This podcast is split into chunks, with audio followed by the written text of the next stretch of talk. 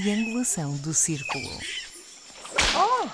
Mas é que eu tenho o microfone partido e então tive que fazer aqui uma caranguejola para não chamar o outro nome de que se dava a uma certa união do PS com o PCP e o Bloco de Esquerda. Ai meu Deus. A sério que estás a falar para uma geringonça, Max? Sim, exato. Sejam muito bem-vindos a este centésimo sexto episódio da Triangulação do Círculo. O meu nome é Miguel Agramonte. Desta vez cumpro a mim ser o provocador de serviço e estou a falar-vos de Aveiro. Olá, eu sou o Max Pensador e estou em Faro. Olá, eu sou o Daniel e estou em Almada. Ah, estamos todos em casa, Ai que linda! tudo caseiro, tudo caseiro. É, é a última semana em que isto acontece. Pelo menos no que toca a mim, não é? Porque, hum. A mim também. É lá. Muito bem, meus queridos, como é que foi a vossa semana? Esta semana onde a Covid reapareceu em força. Falam na sexta vaga. Eu, sinceramente, nunca tive um período onde conhecesse tanta gente com Covid, ainda mais do que foi em março para aí, ou qualquer coisa assim do género. Como foi a vossa semana? Max, queres começar por dar a tua sentença? esta semana pareceu que tinha. Pareceu, peraí, de, de, de 20 dias ou qualquer coisa Ai, assim. do sim, concordo. 20 dias, eu não faço a mínima ideia. Que Eu quando, vou- quando reparei que era a altura de gravar, eu pensei que ainda estávamos em terça-feira, na terça-feira, mas Já, Ai, sim, senhor. Nossa Senhora, tenha piedade de nós, que isto ninguém aguenta. A minha pele está toda, está toda a cair com estas semanas intensas. Que. Não, mas isso não é por causa das semanas intensas, querida. Olha, Max, eu aproveitei este fim de... E digo Max, porque já vou explicar eh, o motivo. Aproveitei esta semana para preencher e entregar o meu IRS, coisa que já poderia ter feito há muito tempo, mas pronto, finalmente tive um tempinho para tratar disso. E faria aqui um apelo dizendo que já há mais uma ou outra associação a quem nós podemos entregar 0,5% do nosso IRS. Este ano já apareceram umas novas, são seis. Não- eu, por acaso, não. Não vi que eu ainda não fiz o meu. Mas, Pois então fica aqui o meu apelo, olha, quem ainda não tenha feito a declaração de IRS, que doa. Porque, na verdade, não é a pessoa que doa. A pessoa apenas Exato. indica. Max, queres esclarecer, por favor? todos os anos, todos os anos eu tenho que explicar às pessoas que não pagam mais impostos por isso. Até pessoas bastante, eu Exato. diria, informadas. É apenas 0,5% do seu imposto que é dado. Alguém que eles definem à partida. Pronto, não é uma igreja, não é a construção de uma rotunda em Moimenta da Beira, não é qualquer coisa dessas. É ao que eles definem. Exatamente. E, portanto, eu dei a uma associação LGBT portuguesa e, naturalmente, fica ao vosso critério. Chocada, não estava nada à espera. Nada à espera. Nada à espera. Eu- mas eu acho que se todos nós fizermos, eh, enfim, esta pequena ação, vamos facilitar a vida financeira de muitas associações que fazem muito mais do que esse 0,5% que nós podemos pedir ao Estado que entregue do nosso IRS. Não somos nós que entregamos, não somos nós que vamos receber menos 0,5%. Bom, esta semana começou curiosamente no domingo, pelo menos para este podcast, onde tivemos a oportunidade eh, de ouvir eh, o chanceler alemão, o Sr. Scholz, a discursar, um discurso feito por ocasião do Dia da Europa, dia 8 de maio, que é a data onde se comemora a assinatura da rendição do exército nazi na Segunda Guerra Mundial eh, e, portanto, marca, curiosamente já era dia 9 em Moscou, já lá vamos, e marca essa data importantíssima. Este ano, como todos sabemos, a data também é marcada não por eh, um ambiente propriamente de paz, mas precisamente o contrário, um ambiente de guerra às portas da União Europeia. E, portanto, começaria por aqui eh, o pedido de comentário, sobre o qual também vou fazendo algumas provocações, eh, relativamente àquilo que os meus queridos amigos acharam do discurso de Scholz. Eu devo dizer que o discurso de Scholz foi um discurso que me espantou, porque foi pela primeira vez o chanceler, o novo chanceler alemão, arranjou palavras assertivas e uma forma, vá lá, uma forma assertiva de falar sobre este assunto. Os alemães têm estado desde o início em negação, claramente em negação. Eles não sabem muito bem como reagir, não sabem muito bem o que fazer, e eu acho que este discurso foi talvez o início da fase, vá lá, insisto, eh, mais assertiva do Sr. Schultz. Uma das coisas que ficou óbvia é que os alemães uh, rapidamente perceberam, ou pelo menos já perceberam, que a detente típica com que a política interna alemã trabalhou durante estas décadas com Moscou não está a funcionar, porque aquilo que temos em Moscou é realmente uma força agressiva e expansionista. E que, portanto, não vai olhar a meios para conseguir aquilo que quer. E os alemães decidiram e muito bem continuar pelo caminho em questão, sendo que se notou que Schultz sentiu a particular responsabilidade de explicar ao seu povo porque é que era necessário fornecer armas pesadas à Ucrânia. E porque é que era necessário? Justamente porque a Alemanha, mais do que ninguém, saberia que dizer nunca mais quer dizer alguma coisa e, pelos vistos, a Alemanha resolveu adotar a lógica de explicar aos outros porque é que sabe disso melhor do que ninguém. Antes de mais, eh, aconselho a quem não ouviu a ouvir, porque é um discurso não, sem sombra de dúvidas, muito, muito bom. bom. É um discurso muito bom. É um discurso disruptivo, não tem absolutamente nada a ver com os discursos que tipicamente alguns Estados, nomeadamente a Alemanha, faziam por ocasião desta data. Mas, acima de tudo, o que achei muito curioso foi o facto de Scholz, no dia 8, fazer um discurso que escala a situação, portanto, ele leva aquele conflito e a posição da Europa para um outro nível, enquanto que depois no dia 9 ouvimos Putin a fazer um discurso que se esperava, esse sim, que viesse a escalar a situação, um discurso assim nós estamos todos à espera que Putin permanentemente faça subir a questão. E, portanto, o, o, próprio ciclo uh, noticioso está um bocado refém disso. Até porque o seu a seu dono, Putin, tem ajudado nisso, não é? Ele não para de arranjar razões para fazer escalar as coisas. Mas eu também me pareceu que a parada do 9 de maio talvez fosse um bocadinho arriscado apostar tanto nas novidades que viriam, porque de facto no terreno nada mudou. Antes, pelo contrário, nós sabemos que as coisas não estão também a correr tão bem como seria de esperar para a Rússia no terreno. Sabemos que já vimos este filme em Kiev, mas que ainda não é certo. Mas o que é certo é que dia 9 de maio Putin não teve o que estava à espera. E tanto não ajudou a situação no terreno, como também não ajudou o tempo para mostrar a sua frota aérea. Portanto, não foi certamente o dia que ele estava à espera. Ele vai nos brindar com outra coisa qualquer um destes dias, não se preocupem. ah, pois, mas nós no episódio anterior, olha, para poupar mais uns pis, eh, aconselhámos as pessoas a fazer cocó para o discurso de, de Putin e aquilo que diria, e realmente era o melhor que deveríamos ter feito. O discurso de Putin realmente foi criado também do lado ocidental uma ânsia e um medo tal que parecia que ele ia declarar guerra mundial na segunda-feira. E o parecia não, houve, houve, muito órgão de informação que afirmou isso mesmo. Era que, isso que ele ia fazer. E isso basicamente foi desinformação para incutir o medo. E, inclusive, na segunda-feira, os mercados financeiros estavam de tal forma cheios de medo que aquilo caiu como nunca era visto já há décadas. Mas o próprio discurso, tal era o tamanho do medo que Putin parece que joga aqui um jogo de marketing, de não, vem, os ocidentais é que estão a impolar tudo. Nós fizemos um discurso simples, nada a ver, porque quando o discurso acabou, os principais decisores políticos até acharam que foi calmo, suave, comparado com o que o Max estava a dizer, com o, que ele que nós chegamos. Desculpa, o ponto a que nós chegamos que achar que, que um ditador com uma, com uma frota a sobrevoo e uma parada de mísseis nucleares é, é, é uma, foi uma coisa suave e suave, mas realmente parece que as pessoas ficaram mais calmas a partir de segunda-feira, mas o, mais calmas não sei como, enfim. O discurso realmente foi muito diferente entre os dois. E aqui um pequeno ponto em relação ao chanceler alemão, que parece que a realidade bateu à porta da chancelaria e eu gostava de saber quem foram as pessoas que conseguiram pressionar o chanceler alemão para mudar de opinião porque não, certamente não foi a opinião pública alemã, teve que ser uma força superior para esta mudança de 180 graus. E vamos comparar declarações no dia 24 e 25 de fevereiro do chanceler e vamos agora comparar o discurso de domingo e parecem duas pessoas diferentes. Mas se me permitirem, só, só um comentário ao comentário, atenção que a opinião pública tem estado muito forte na Alemanha. Muito, sim, muito e, justamente, e justamente porque a chancelaria adotou inicialmente aquela, aquela reação meio meh, meio ni. Hum. Justamente por isso, a opinião pública tornou-se muito mais agressiva na sua crítica ao governo, ao contrário de muitas outras que não têm tido razões para ser tão agressivas nessa crítica. Mas, só para voltar um bocadinho atrás, atenção que o discurso de Putin não foi inócuo, não foi Exato, exatamente. Teve uma mensagem muito forte interna e indiretamente Sim. externa. Diretamente interna, nós percebemos que foi um galvanizar para estancar eventual dissidência. Percebemos também algumas outras coisas importantes. Percebemos que a questão dos mortos eh, do lado russo, das pessoas que já faleceram do lado russo no combate, das vítimas do combate, portanto, de, militares do, do, lado russo, nós sabemos que já começa, de alguma maneira, percebemos entre linhas naquele discurso que já começa, eu não diria a pesar, mas a ser falada do lado russo.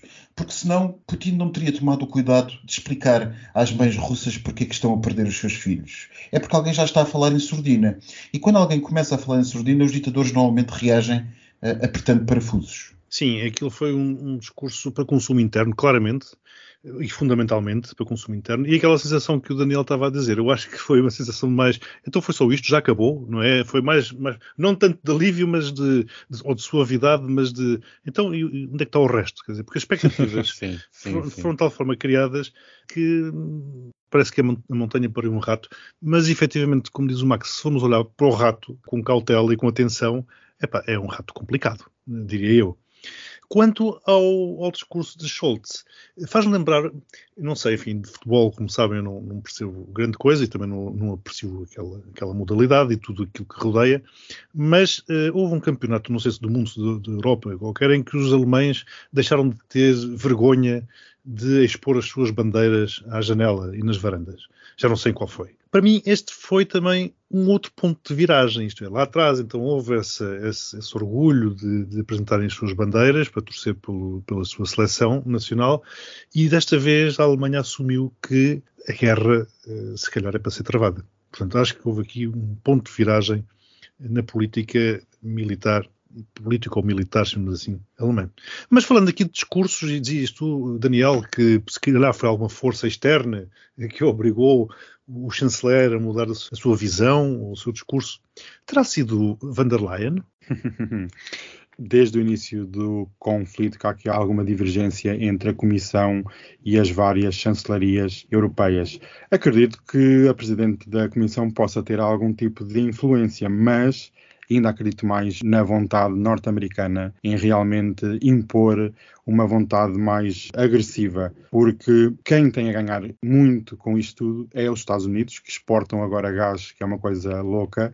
Portanto, eu acredito que o poder norte-americano e a influência norte-americana no continente europeu tem sido um pendor eh, favorável à, à, continuação e ao escalar eh, da agressividade e da resposta europeia. Mas van der Leyen tem-se também multiplicado em discursos. A questão é, eh, são eh, eficazes? Eu acho que a senhora van der Leyen está a ser muito mais eficaz eficaz do que alguém pensaria que, por exemplo, Drão Barroso conseguisse ser numa situação destas. Portanto, eh, eu não me atrevo como português a achar que teria melhor solução que o Sr. Van der Leyen, porque já fizemos muito má figura quando tivemos lá Drão Barroso ainda, que ele tenha recebido uh, Putin para falar sobre a anexação da Crimeia. Bom, eu acho que, que van der Leyen está bastante bem, até tem projetado alguma imagem de força e tem sabido aproveitar este momento para uh, galvanizar as hostes dos federalistas na União Europeia, aparecendo como uma mulher, o que é desde logo interessante, primeiro como uma mulher forte e ponto dois como assertiva. E portanto, acho que sim, acho que Ursula von der Leyen, a sua capacidade de falar, por exemplo, a opinião pública alemã de forma muito mais direta pelas razões evidentes, é um forte ponto a seu favor. Mas não vos parece que ela corre o risco de, naqueles discursos mais inflamados, em que ameaça levar Putin ao tribunal, em que diz que, eh, que depois as coisas não resultem, porque naturalmente ela não tem qualquer poder uh, ela tem, ela, tem, ela tem que aproveitar. Para já, uh, uma das coisas que nós temos reparado nas, na, na, política internacional nos últimos tempos é que a Comissão Europeia diz aquilo que os estadistas não querem, uh, os Estados-membros não querem dizer. Exatamente. E, portanto, tem sido visto como. E, sim, não tem um poder executivo, quer dizer, não não tem poder executivo, não. Tem bastante poder executivo, não tem poder executivo para além dos tratados, que uhum. já representa 70% ou 80% da legislação. Sim, mas, mas tem que passar coisas... depois pelos parlamentos, não é? De cada país. Eh, não necessariamente, depende da, do procedimento legislativo e depende da, da, matéria em causa. Sim, mas muito daquilo que ela tem vindo a afirmar nos discursos. Agora, as coisas de política externa, as coisas de política externa, naturalmente, são mais do pilar uh, intergovernamental do que propriamente do pilar comunitário e, portanto, passam necessariamente por acordos de governos e coisas assim do género. Mas do ponto de vista político, que é o que interessa, a, a Comissão Europeia tem dito, tem falado mais agressivamente nas últimas questões mundiais do que propriamente os Estados-membros. É assim como que o início do jogo e depois logo se vê o que, é que acontece. Eu acho que de alguma maneira ela está a fazer esse papel mas também está a aproveitar para dar uma imagem e uma palavra própria à União Europeia. E curiosamente tem funcionado. Não sei se vocês concordam comigo, mas uh, muito provavelmente pouca gente entenderia tanto a razão do, das Nações Unidas como entende agora. Um bocadinho à semelhança da NATO. Mas olha que só que um ponto em relação à Presidente da Comissão Europeia foi a primeira dirigente política europeia a pôr os pés em Kiev. Assim que os russos retiraram, apareceu derrompante e marcou uma posição realmente forte simbólica, obviamente, mas também vivemos de simbolismos e quando a Presidente foi, começaram toda a gente a ir. Foi Boris Johnson, foi, quer dizer, a Presidente da Comissão Europeia marcou realmente o passo e os próximos passos a dar na resposta. Bom, eu não vou ser capaz de fazer aquilo que o Daniel fez no último episódio, que é fazer um podcast inteiro sem falar da guerra. Foi um feito, tiro-te o chapéu. Portanto, eu vou seguir neste tema, mais ou menos, passando agora para a questão da Finlândia e do seu pedido de adesão à NATO que curiosamente foi precedido, precedido não porque ele ainda não foi feito esse pedido de adesão formal, mas o que já aconteceu foi uma assinatura de um acordo de proteção mútuo entre o Reino Unido e a Suécia. Max, já não viste isto antes? Eu já vi, mas depende da perspectiva, porque uh, se esse acordo fez a mútua for semelhante ao que a Polónia assinou antes da Segunda Guerra Mundial, não vai dar grande coisa. Coitados. Bom, mas sim, nós já vimos isto, já vimos isto e comemorámos agora justamente o fim disto que já vimos, uh, quer dizer, viram os nossos avós. E tu, Miguel, uh, eu e o Daniel não vimos. eu ainda não. Sou badalhoca. Mas começa a ser um bocado assustador a cópia quase evidente que está a acontecer. Episódio a episódio. É? Episódio a hum. episódio.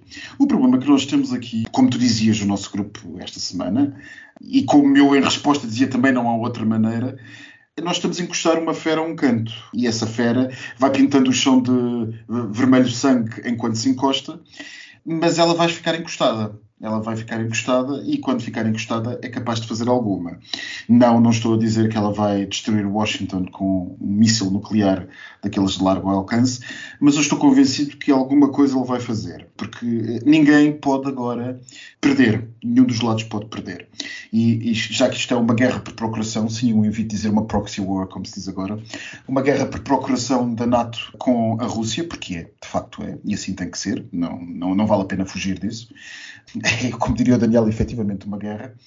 Para que uma guerra acabe, alguém tem que ceder. E este passo da Finlândia juntar-se à NATO, da Finlândia e da Suécia, só surpreende quem não saiba de história, não tenha visto as notícias durante as últimas quatro semanas vai necessariamente implicar alguma espécie de reação em Moscou. Eu não sei que reação é que vai ser, mas se juntarmos este tipo de desenvolvimentos com o que está a correr no terreno, aquilo que eu dizia há momentos, que é que o progresso russo não está a ser tão rápido como se esperaria outra vez, alguém é capaz de ficar muito chateado. E se alguém ficar muito chateado, nós escalamos mais um bocado isto. Eu, antes de passar a palavra ao, ao Daniel, vou deixar aqui também uma vez mais a minha nota de preocupação, que é estarmos precisamente a encostar uma fera, enfim, enlouquecida, a um canto, sem lhe darmos uma escapatória, sem lhe darmos a possibilidade de salvar a face. E isto já comentámos há muito tempo, quando começou quase esta, esta guerra. Pois, meu querido, mas, mas desculpa interromper-te, eu acho que não. ele não quer salvar a face. Aí é que está a questão. É que não basta a gente servir um bolo, é preciso que alguém tenha fome. Ou vontade de comer. Ou vontade de comer. E sinceramente não me parece, não me parece que este Putin Putin de alguns anos atrás, talvez, mas que este Putin agora fosse aceitar uma mão estendida para um acordo. Não, nós estamos numa lógica de terra queimada. E Putin Exatamente. não vai desistir, pelo menos até ter o seu corredor do Donbass até à Transnistria. Achas que ele pararia por aí? Porque essa é a questão. Portanto, eh, repara, se. Quer dizer, onde é que isto para? Eu não sei se, se, se isto pararia por aí, mas há cenários muito interessantes, cenários académicos, mas também de escolas militares, essencialmente, naturalmente, norte-americanas, que têm estado a falar de qual é um cenário possível. E vocês devem ter reparado, ilustres membros deste podcast, que comparsas, em, comparsas que ainda há uns dias a liderança uh, dos serviços secretos uh, norte-americanos, falando no Congresso, numa das tais comissões de política externa do, do Congresso, apresentou um relatório em que disse que haveria uma possibilidade de uma escalada militar. Quando nós ouvimos a palavra de uma escalada militar, não, desculpa, uma escalada nuclear. Quando nós ouvimos a palavra nuclear, pensamos todos em Armagedão e, e, e, guerra destrutiva para toda a gente, e fim da civilização e esses cenários. Mas há muitos cenários antes disso, felizmente. Ora, nem mais. E um dos cenários que há, bem possível, em cima da mesa é Putin achar que isto está a demorar demasiado tempo, a sustentabilidade do seu regime começar a perigar, passo a expressão. Aparentemente uh, já está. Uh, mas tornar-se mais evidente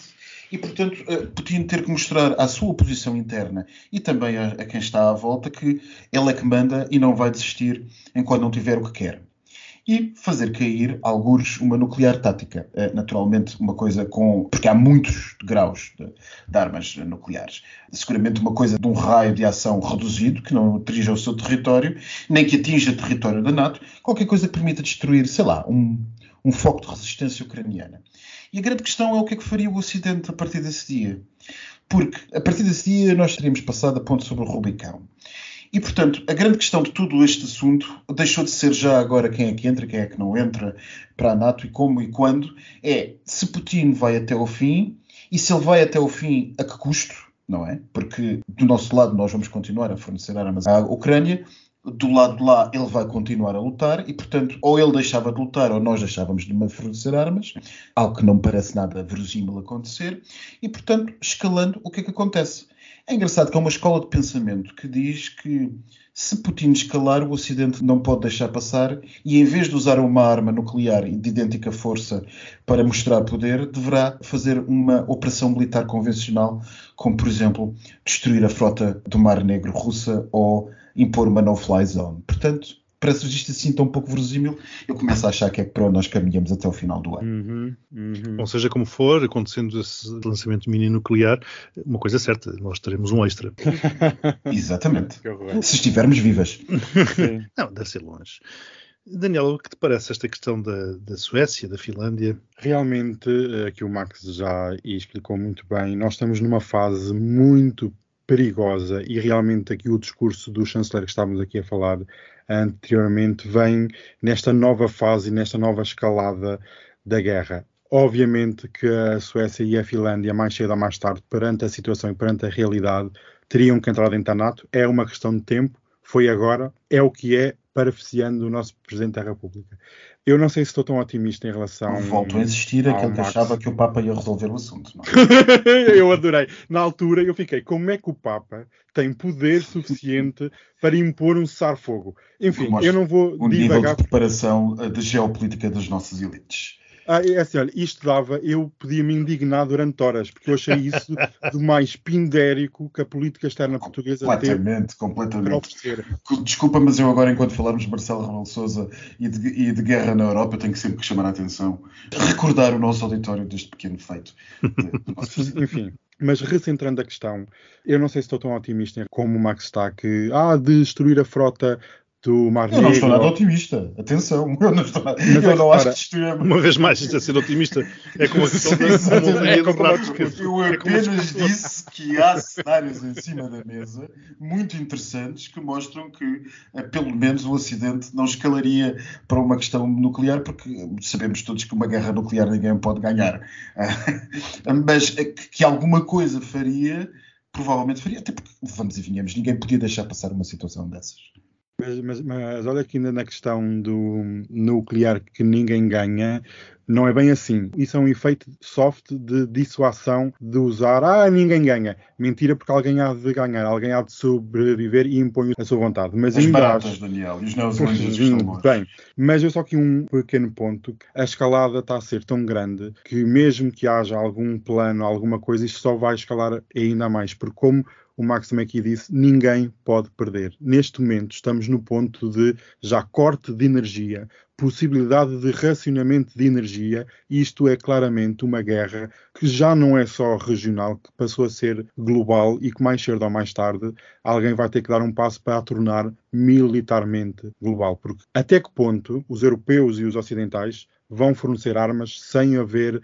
Vamos imaginar que um carregamento de armas ferroviário através da Polónia é atacado na fronteira. A NATO não reage. É que não vamos atacar as capitais europeias, eles vão atacar pequenos pontos nas fronteiras. Ah, foi engano. Se os europeus, que até agora foram ursos, foram uns touros na resposta, vão voltar atrás. Ninguém neste momento vai voltar atrás. Só vemos um caminho que é em frente, que é a guerra. E alguém vai ter que ganhar. Até porque, das duas, uma, ou concordamos que Putin tem que ser posto na ordem, tem. ou nós achamos que Putin não tem que ser posto na ordem. E para aqueles que acham que Putin devia ser posto na ordem há pelo menos 15 anos, sinceramente, eu não vejo como defender o seu contrário. Porque eu compreendo muito o que o Miguel está a dizer, mas o problema não está em dizer o que o Miguel está a dizer. O problema está a dizer sim, mas como? Muito bem, pois então, continuando no meu papel de provocador, vou tirar mais uma achazita para a nossa fogueira, que está a ficar hum, mais uma. É, mais uma, mais uma. Pegar no, no, no argumento de muito boa gente eh, que diz que eh, estes pedidos de adesão, portanto, não só da Suécia e da Finlândia à NATO, mas também eh, o da Ucrânia à União Europeia, são imprudentes, porque são feitos a quente porque vemos, por exemplo, as estatísticas que davam uma, aqui há uns meses um apoio da ideia da Finlândia aderir à NATO na ordem dos 20 e poucos por cento e agora está na ordem dos 70 e tal por cento. E o que perguntam é, muito bem, isto não será um efeito da situação atual e depois quando tudo isto acabar, quando isto, tudo isto terminar, eh, será que há uma sustentabilidade para a Finlândia se manter na NATO? Ou as pessoas vão querer retirar a Finlândia da NATO e com isto implodir a NATO? Olha, eu posso já dar aqui uma pequena opinião uh, dizendo que indo em contra com o que tinha acabado de dizer anteriormente, que daqui não há forma de. Eu penso que também o Max tinha tocado nesse ponto, que é isto não é o Putin perde a guerra e fica no poder. Nós já ultrapassámos esta questão, até porque os norte-americanos já pediram várias vezes mudança de regime. Por isso, é realmente a quente? É, sem dúvida. Mas a real política, a realidade, está-nos a bater à porta todos os dias e temos que agir de acordo com os planos nos pré-acontecimentos da Segunda Guerra Mundial, ninguém poderia dizer, quer dizer, houve vozes que diziam que estava tudo a exagerar e que estava tudo a escalar no posicionamento militar, mas que realmente aconteceu alguma coisa. E nós estamos num ponto de viragem na própria estrutura europeia e na própria organização de segurança internacional. É que já não é só a Ucrânia, não é só a Europa com, com, a questão do gás ou a questão de mísseis, é todo o globo e a estrutura de segurança que está montada. A Rússia fazia parte, não faz, e nós ainda vamos sentir o impacto, porque isto vai ter que ter um termo. Ou Putin perde e é deposto, e há um novo regime pior ou não, ou nós perdemos e vamos sofrer ainda as consequências. E a China está crescentemente incomodada. À espreita. Mas, é, à espreita, mas, mas muito, cada vez mais incomodada com esta situação. Mas não vamos estar por aí porque o podcast está a chegar ao fim. Eu vou-me chamar a Falcão militarista uh. imprudente, Falcão militarista imprudente, mas há uma coisa, infelizmente ou felizmente, nunca fui propriamente pacifista, também diga-se de passagem. Mas feliz ou infelizmente, talvez felizmente, eu diria que o Ocidente e sobretudo a Europa habituou-se nas últimas décadas a não saber o que é a guerra. Tirando ali uma outra escaramuça e o conflito dos Balcãs, Atenção que não foi uma escaramuça, não é isso que eu estou a dizer, mas uma outra escaramuça que tem havido nos arredores da Europa e a Guerra dos Balcãs, os europeus e, de alguma maneira, todos os ocidentais habituaram-se a não ter guerra. E, portanto, estão convencidos que eh, figuras como estas, como a de Putin, são figuras que ficaram na história nos filmes e que se reage a um fogo pensando se deita água ou não. Como é natural, quem está em frente de uma besta como Putin está a pensar a quente e provavelmente não está a pensar a quente, está a pensar tão simplesmente isto. Fiz merda, é melhor corrigi-la. Porque, de alguma maneira, Putin já garantiu que não é de confiança. E foi Putin quem destruiu o alinhamento a entente que tínhamos. Foi Putin quem pôs em causa. Portanto, não será culpa dos escandinavos que querem aderir à NATO que isso agora lhes possa vir a ser sacado. Não, antes pelo contrário. Eles estão a reagir como qualquer país reagiria na situação deles, a quente ou a frio. Depois, diga-se de passagem, é que o assunto e o ponto a que chegamos, o Daniel está recheadíssimo de razão, para não dizer coberto, está recheadíssimo. coberta. A coberta.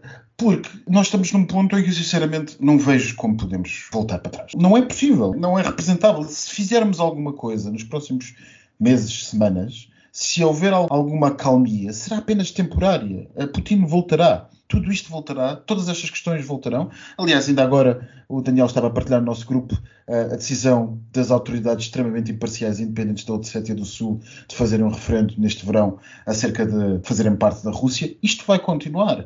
A China, não vamos falar nela, mas falando nela, continua ativamente a estabelecer contactos claramente político-militares para estabelecer uma aliança por si mesma, por exemplo, com o Paquistão, eh, por exemplo, com os Estados do Pacífico, como a Vanuatu e Kiribati, está toda a gente a rir-se agora, a pensar que medo. Não, não, é que são autênticos porta-aviões no meio do, do Pacífico, a meio caminho com os Estados Unidos. E são, a meio os caminho, Açores, são os Açores, são os Açores chineses. E a meio caminho dos, do, com, também com a Austrália. Portanto, eh, nós somos capazes de chegar a 2030 com um novo Pacto de Varsóvia do outro lado. Sim, mas com a Rússia, sabe-se lá como. Exatamente. Trarei o último tema, que é uma coisa rápida, muito rápida, e algo mais uh, caseiro, que tem a ver com o aparecimento enfim, sem vida de João Rendeiro na cela, ah. na prisão uh, na África do Sul.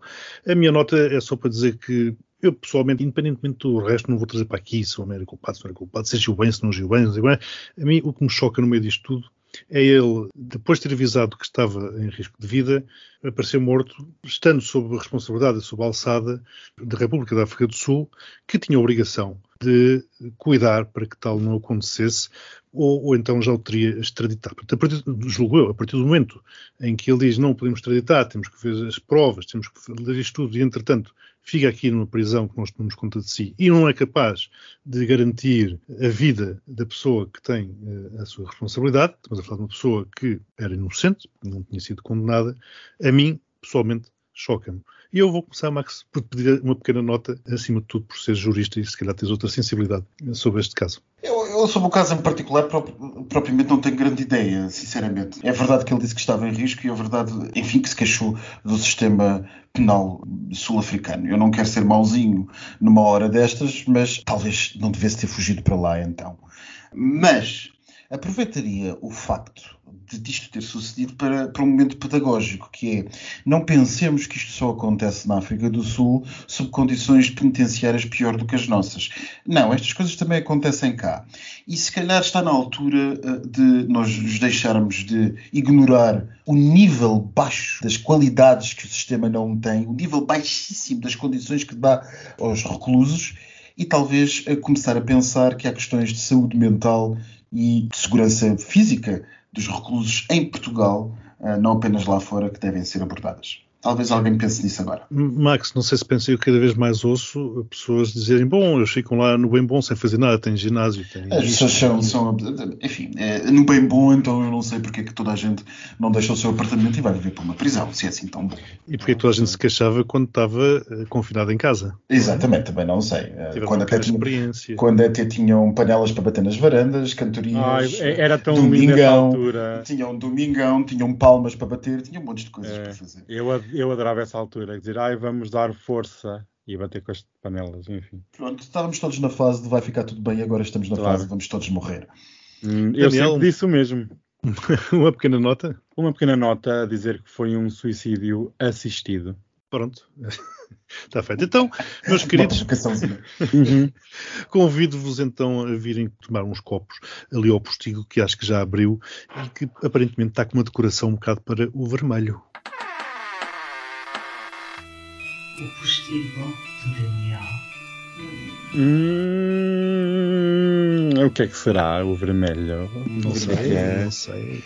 É do Covid. Ai, Jesus, ou é o sangue do Putin. Ah, filha, olha, dizem que faz milagres, porque ele já tomou uns sérums daqueles milagrosos que há, naqueles laboratórios que fazem bactérias e coisas. Que ele foi injetada e que o sangue dele faz bem à pele. Mas não é ele ah, toma ah, banho em sangue de viado? É, sim, senhora. Por isso é que já estás a ver, o sangue é absorvido, entra na corrente sanguínea, é pela pele, porque a pele é muito porosa. Vocês não sei pois se é, sabem, a nossa é. pele é porosa e absorve imensos químicos. Imagina, vocês usam um produto químico de lexívio, ou cifre, ou estão a limpar não sei o quê.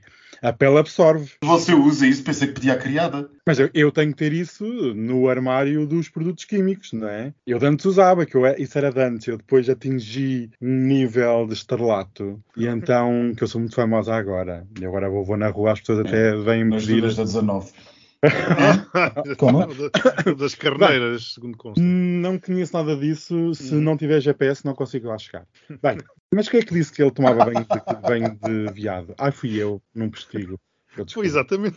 É, vou fazer um creme. Eu, como eu tenho o leite das lamas, vou fazer um creme de sangue com umas Por gotinhas de sangue. com lamas na semana passada. Foi muito divertido. Vocês nunca vieram à minha quinta. É horrível. Vocês são pessoas horríveis que não apoiam o comércio local nem as empreendedoras deste país. Ah, mas lamas é melhor vê-las na América Latina, não?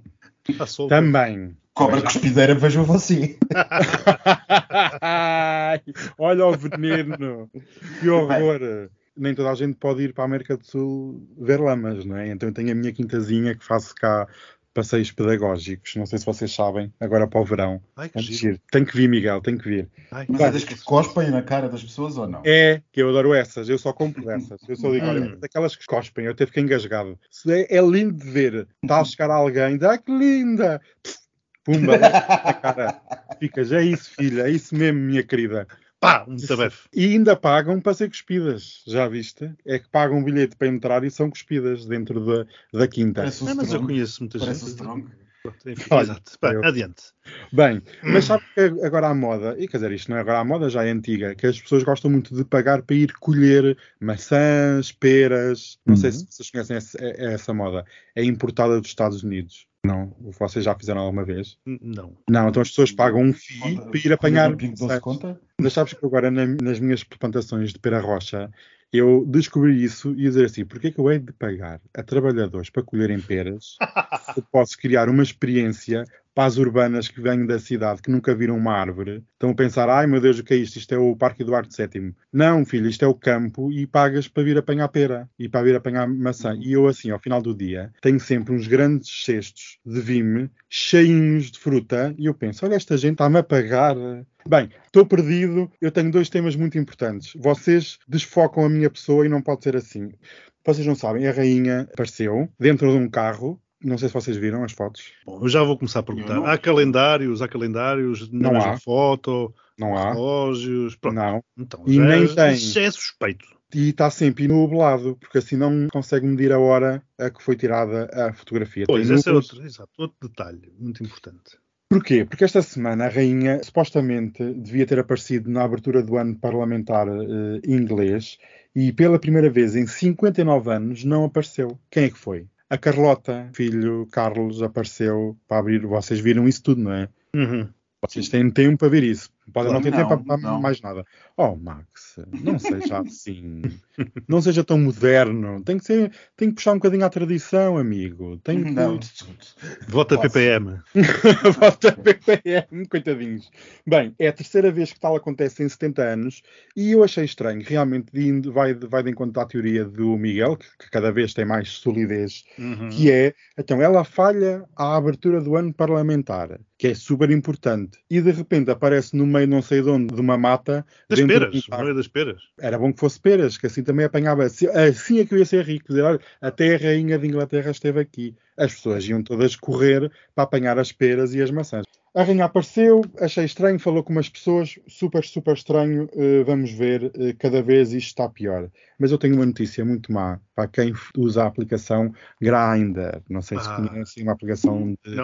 De encontros. Isso é o quê? É um jogo? É uma aplicação de encontros eh, Hum. homossexuais, aviso já. Este que podcast é- Não conheço nenhum. este Ai, podcast tem um, tem um viés comportamental para o lado homossexual, não sei o que é que se passa aqui. Ai, Cambada de invertidos. É, devíamos ser analisados pelo Freud, assim, uma coisa qualquer desse Ah, género. desde- olha, desde que, se não, que não se atirem a mim, tudo bem. Ai, que horror. Exato, é isso. É isso. Eu tolero, é ao pé de mim, mas depois mais que isso já é demais. Mas o que é eu que até tenho passou? amigos que são. Exatamente, olha, eu tenho imensos. Eles ligam, mas eu, eu não atendo o telefone porque eu tenho medo que se pegue pelo telefone, enfim. Bem, Ah, pá, as escolhas não se debatem, não é? É exatamente, exatamente, é isso mesmo. Que Eu- sejam felizes. Que sejam que felizes. sejam Não- felizes, mas- eh, Olha, tu também. Ah, agora, mas as crianças é que eu não consigo. As crianças é que eu Não, Não. opá, coitadinhas, e ainda por cima na escola e tudo. eh, Não, isso tem, que em- ser, isso tem que ser proibido. Mas é para mim, quanto mais melhor, menos competição. Ah, sim, sim, mais É, sobra. depois nas filha. crianças, é- vocês sabem Mais como é que as gajas. coisas são umas com as outras. Depois as crianças perguntam, então a tua mãe, eu que é um paneleiro? Não pode ser. Não pode ser causa confusão. Eles- As pessoas têm um curto-circuito na cabeça e depois nunca ficam bem. Bem, nós estamos a divagar e eu vou tornar aqui uma notícia. Vocês, para além de usarem, eu faço aqui já um aviso às pessoas que usam a aplicação Grindr e que querem ser ricas, têm aqui uma excelente oportunidade. A empresa que tem essa aplicação vai ser listada numa bolsa de valores. Além de usarmos a aplicação, podemos ter ações do Grindr. Muito bom. Hum. São boas ações? São ótimas, são espadaúdas, sabes? São, são daquelas que não mostram a cara. É Olá. tudo por trás. É tudo numa offshore. Tem uma empresa na offshore, não mostram a cara. Só se vê assim um, um pedaço do corpo, para te Desfocado. noção. Meio desfocado, porque é naqueles Panama Papers, é preciso ter cuidado. né? Nunca se sabe. E estão sempre fazer perguntas, aquelas coisas, "Ai, onde é que estás? O que é que fazes na vida? Isto está aqui, marosca. A empresa está avaliada neste momento em 2,1 bilhões de dólares. Bilhões. Uma aplicação de engate. Ah, não é de engate, é de encontros. É para casar. Mas é bilhões ou é mil milhões? Vamos lá. É mil milhões Ah. euros, mas é bilhões. Eu gosto de dólar. Eu- o dólar está fortíssimo. Pronto, e então são mil milhões quiser- de dólares. Tá, pronto. Pronto, de dólares. E então, o que é que isto acontece? Em comparação com as outras empresas no mercado que atuam também com os homossexuais, com os heteros, com, com, Ai, que com, com o que houver mais por aí, que eu não sei que só conheço, só conheço homens e mulheres, não sei mais nada, está a ser vendido acima do valor normal de mercado. E passa-se aqui alguma coisa, porquê? Porque isto tem aqui chinesas envolvidas. E Hum. uma chinesa, uma empresa chinesa, que desviou 620 milhões de dólares da sua empresa nos Estados Unidos para uma em Singapura, para poder fundir-se com outra empresa que detém o Grindr. Isto é aqui uma marosca Hum. gigantesca. E eu pergunto-me aqui se a aplicação é grátis, é porque as pessoas que a usam são o produto. Por isso, isto é um aviso para as amigas que andam a passar informações, fotos, informações de saúde, informações pessoais. Essas informações, amigas, estão todas armazenadas por uma empresa chinesa que vão ser vendidas. Por isso, cuidado. Saiu na semana passada uma notícia de que já tinha sido tudo vendido, inclusivamente a localização passo a Ai, passo. eu não sei dessa. Foi, foi. Já, já aconteceu na semana passada. Este postigo está um bocado podre. Está um bocado... Então é por isso que a empresa foi avaliada 27 vezes os lucros, isto é, Pois. demora 27 anos a pagar o investimento da empresa. Isto eu digo-se uma coisa, as pessoas deviam largar a internet e ir para as matas, como era antigamente. Ou para as praias, como vocês estavam a falar das dunas, que eu não sei, que eu Ou não, que não ando a pé. Ou para os bares. ainda da existem. Olha, estamos no episódio 106, não é? Olha o 106 da, daquela festa da mensagem, que era tão É. linda, eu, eu era tão novinha. E depois Hum. recebi a mensagem dizer Olá, e eu estava a dizer, ah, com caralho. Agora vou ter que mandar uma mensagem, agora vou ter que escrever, a dizer assim, quem é? É aquele ali, então anda. Então não é. E depois tinha já várias mensagens para dizer, ah, com caralho, então, mas eu outro não respondeu. Eh, Estou num bar com um copo, com uma caneta, a escrever, olá, sim, olha, é Rua eh, Francisco Manuel dos Santos, número 20, segundo esquerdo. Toca que eu Mentira, vou falar é daqui a meia assim. hora. A casa de banho às quatro troca três vezes. Onde é que tu vivias? Ah, mas havia um bar em Bangkok, que deve existir, que tinha uns telefones, assim, daqueles bem antigos, em que depois nós telefonávamos das mesas uns para os outros. Ai, Bangkok, Bangkok. Ai, olha, Bangkok, eu, eu gosto tanto. Era uma mensagem Eu- muito mais interessante. Fui tão feliz No Coque Enfim. ou no Bang? eh, no Bang. Uhum. Adiante. Até como Budapeste, né? Ou como Aham. Porto e Gaia. Exatamente. Hum, adoro um Porto. Ai, um tripeiro. Umas tripas à moda do Porto. Hum. Pronto, começou. Bem, começou e já está na parte final. Beijinhos para todos. Beijinhos para todos. Hum. Beijinhos e até para a semana. Стефанія, мамо, мамо, Стефанія, розвітає поле, а вона сивіє. Заспівай мені, мамо, колискову, хочу ще почути твоє рідне слово. Вона мене колисала, дала мені ритм і напевне силу болі не забрати.